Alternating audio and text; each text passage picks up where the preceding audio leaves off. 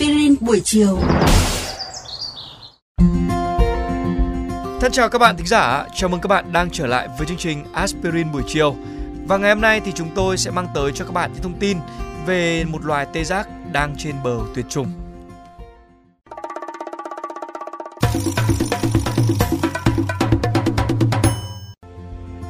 Các bạn thân mến, vào cuối những năm 1960, số lượng tê giác trắng phương Bắc trên thế giới là khoảng 2.000 con.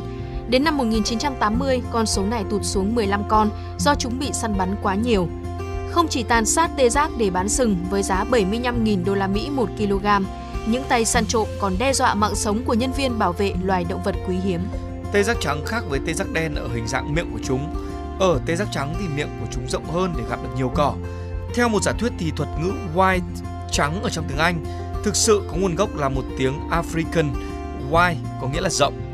Chúng đôi khi được gọi là tê giác môi vuông, do đó cặp môi lồi ra để hỗ trợ việc gặp các loài cỏ ngắn ở vùng savan. Thú vị là tê giác trắng và tê giác đen lại không có màu sắc đối lập như tên gọi của chúng, mà da của tê giác trắng có màu tương tự như của tê giác đen.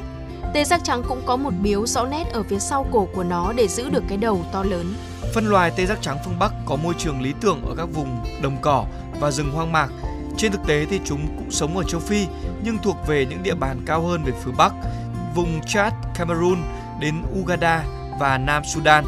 Loài này cũng có xu hướng sống thành bầy đàn từ 1 cho đến 7 con, mặc dù chúng là những loài động vật khá to lớn. Chúng có hai sừng với cấu tạo từ các sợi keratin, chứ không phải là xương như ở gạc của hiêu và nai. Mỗi chân của tê giác trắng có 3 ngón. Chúng có khả năng đi cho đến 4 năm ngày mà không cần nước uống. Giống như tê giác đen, tê giác trắng đang bị đe dọa do mất khu vực sinh sống và săn bắn trộm. Chủ yếu gần đây là bị các binh sĩ ở châu Phi bắn hạ. Vào tháng 1 năm 2005, các nhà bảo tồn phải đưa đề nghị di chuyển bằng máy bay các con tê giác trắng còn lại ở Garamba tới Kenya. Sự can thiệp của các lực lượng ngoại quốc và công việc của Congo đã cản trở việc này. Thêm vào đó thì tê giác trắng rất ít sinh sản khi bị giam cầm. Kể từ năm 1995, chỉ có một con tê giác cái được sinh ra ở Devu Kralove.